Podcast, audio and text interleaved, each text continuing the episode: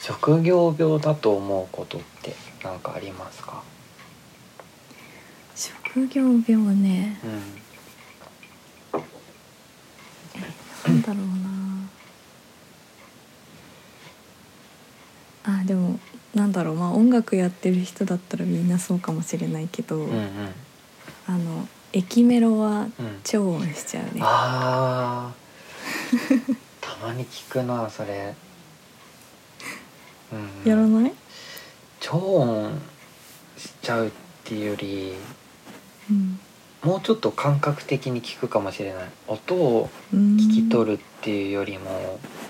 うんあここのすごい凝ってるなとかお金かかってるなと かっていう聞き方なるをほどねしちゃうんだよねあこうこんうんコードいい感じだなとかっていう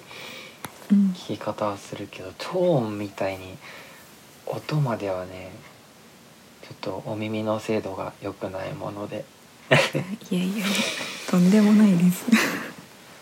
そうなんだそう超音えもうそれは音符をもう本当になんだろう聞こええてきたのを頭の中で音符化するってこと譜面化するのうんそうそうそうへえすごいなそうなんだ駅メロはね聞きがちだよねね聞いちゃうよねうんあれってさだまあ駅メロに限らないんだけど、普通の街の夕焼けチャイムとかああいう電子音ってセーブが多いほどお金がかかってるっていうのがあって、へえ単線率だと、まあ、単線率が一番ベーシックなものだとして2声うん3声でで今度すごいコードがついてたり他の楽器が入ってたりっていろいろあるじゃん、うんうんそうセーブによってねお値段が違うらしいですよあそうなんだじゃあより凝ってるものの方がうんあれなんだねお高いんだねきっそうとなんですよ なんかさ副都心線のどっかとかですっごい速いアルペジオみたいなのあるよねあるあるあるそうそうあれびねっくりした私超できなくっていあつもねそうなんだあれでしょタララララララララララララそうそうそうそうそうそうそどこだっけなあれ新宿三丁目かなううん多分そのあたりな毎んか回ねびっくり最後だけファラファドファドラドラファっていうとこだけわかるんだけど、へもうー最初の方が全然わかんなくてうんうんでも駅メロってさ、うん自分が電車に乗ってる限りはさ一回しか聞こえないじゃんうんそうだ ねめっちゃ難しい超音だなってあ思いな超がら音するからってそこで降りて居座って聞くっていうことはしない んだうんそれはさすがにしなあいそうなんですねうんうんうんえーその東西線の曲ってさ全部一曲になるって知ってたえ知らない東西線の曲ってカシオペアっていうフュージョンのバンドの向谷実さんっていうキーボーディスト兼作曲家兼うんうんなんか鉄道関係の会社をやってる、まあとりあえずすすごいミュージシャンの方がうん作っていてうんで上りも下りも全部曲としてつながるようにできていて。東へえ西線の曲曲駅メロはまあ一曲一曲で聴いてもすごい結構かっこいいんだけどうんちゃんとつながるようになってて東西線なかなか乗ることないんだけど、うんうんいつも乗るってなったらイヤホン取っちゃうんだよねうんなるほどねそうなんだえじゃあ確定に乗ったらさうんこう隣の駅とこうつながった感じに聞こえるのかなうん頑張れば頑張ればねうんまあそのちゃんと連続して一曲として成り立ってる音源とかも出てるんだけど、ううんん電車に乗ってる時はまあどうしてもねあの駅と駅のどうなんていうの移動時間がどうしても発生するから、うん一曲として聴くのは難しいかもしれないけど、うんでも駅メロ単体で聴くのも結構あすごいなって思うことがあってうん日本橋とかあ日本橋って通るっけ、私あんまり使わないあかも本当九段下か日本橋かなんかあの辺ですごい和な感じのちょっと太鼓とかが入ってたりとかうんへっていうすごい遊び心満載の駅メロで、えそうなんだうん、どこの駅メロよりも東西線のがすごい好きなんだよねへえ急に転調したりさあそうなかんっだこいいんだよね東西線全然使わないからなそうだよねじゃ今度乗る機会があったら聞いてみまうす、ん聞いてみて では次の質問お願いしますあるはいあるようんうんじゃあ次の質問は、はいえっと、さっき中学生からギターを始めたって言ってたと思うんだけど、うんうんうんそこからどうして作曲に転向しようと思ったのかなっていう質問です。聞いてほしかったです さっきでも本当はそこまで話そうか迷ったんだけどうんうん、ちょっと長すぎちゃうかなと思って 省いちゃったさっき言ったようにずっとずっとっていうか入り口はギターでうん、でまあ音楽高校入るってなった時にうん初めて音楽高校入るためにはアコギじゃダメだからうん、クラシックギターに乗り換えなきゃならないってなって、うん、まあ、頑張ってクラシックギターを弾いてなんとか音楽高校に入ってうん、でそれでやっぱりいろんな楽器の音を聞くわけじゃん教室中で。バイオリン弾いてたりトランペットが聞こえたりいろいろ鳴っててさうん、でギタークラシックギターって音が小さいのが強みでもあって弱みでもあるのねうん、魅力としては音が小さいから大きいコンサートホールで弾いた時にみんながすごい集中しなきゃいけないっていううん、物理的に前のめりにさせるんだよねすごい聞こうとするじゃん。うん、でそれがその緊張感とか繊細さが素敵だなとも思ったんだけどでもうん、その反面そうやっていろんな楽器を聴いてるとやっぱりみんなちゃんと大きい音鳴るんだよ他の楽器ってさ そうだね。それって単純にかっこいいなって思ってうん、でピアノギターってさ頑張っても音は6個までしか出ないけど、ピアノってさ、鳴らそうと思ったら88個同時に鳴らせちゃうわけじゃんい一人じゃ無理かもね。やでもペダル踏んでさ全部ジャジャジャジャうんそうだってねやったらさ、っていうのと一人であれだけの音量を出せるっていい。なって思って、でボイシングとかも自由だし。うん、まあ、あと単純にあの荷物にならないのがいいなって思ってっ確かにていうよく言われますもん。あ本当うん、楽器の人から「ピアノ可愛いね楽譜だけで」って言われる、そうなんだよ。っていうところがあって高校入ってからはギター科だったくせにもうお家で結構何時間もピアノばっかり弾いててへえ電子ピアノを買った日とかも本当に夜中まで10時間とか弾いてたんじゃないかえな。ー、すごい私より全然練習してるよ、いやなんか練習っていうかね弾けもしないのにとりあえずコードを鳴らしてうん、遊んでてっうんていうのがあってでまあ音楽高校生活を割と鍵盤中心で密かに鍵盤中心で送っていてうんでソルフェのソルフェージュの授業の時にね新しい先生が作曲家の方作曲家の先生で。うんで授業終わった後にあの作曲曲作ったことあるんあどういう流れでかは忘れちゃったんだけどうん作曲したことあってちょっと見てもらいたいんですよねみたいな話を多分したのかな、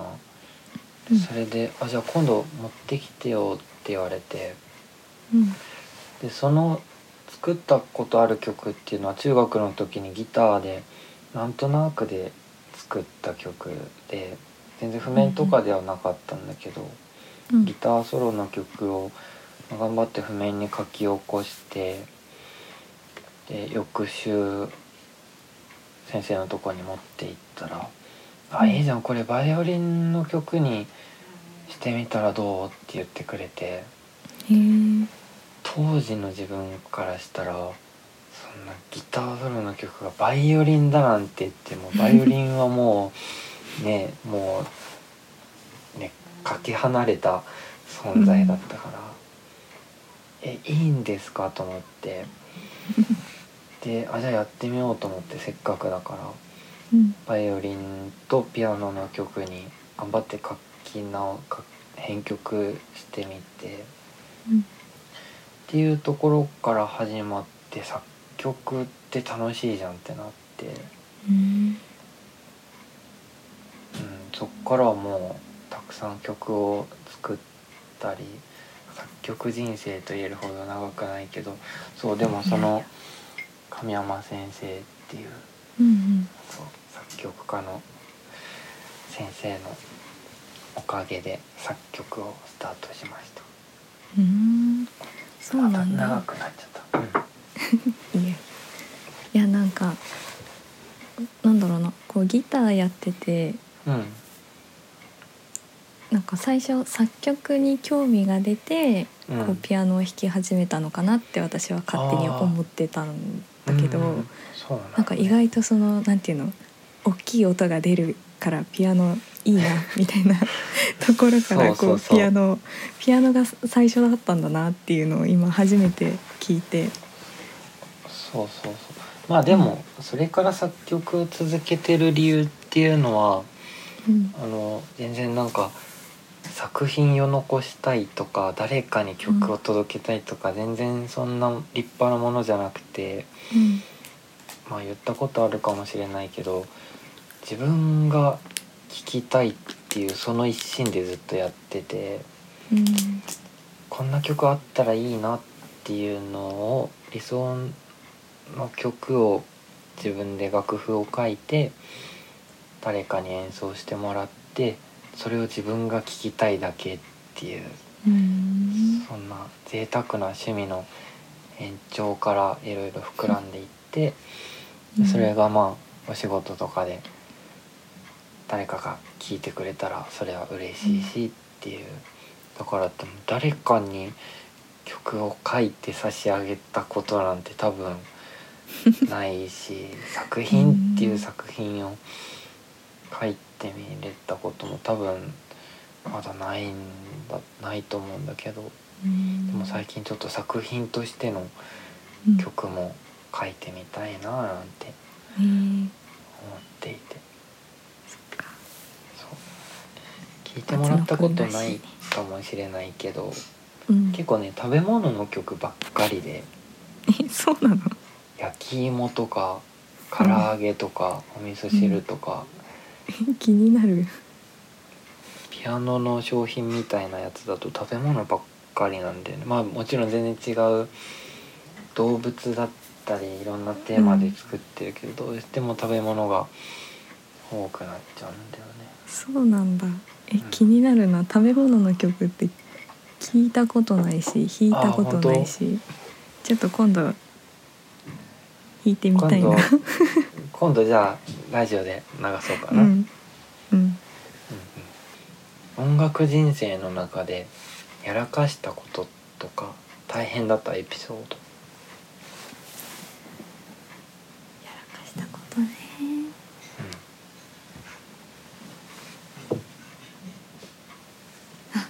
一回ね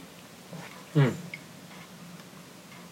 えっといつだっけな大学2年生ぐらいの時にうん友達の伴奏で、うんうんまあ、ある発表会で伴奏させてもらったんだけど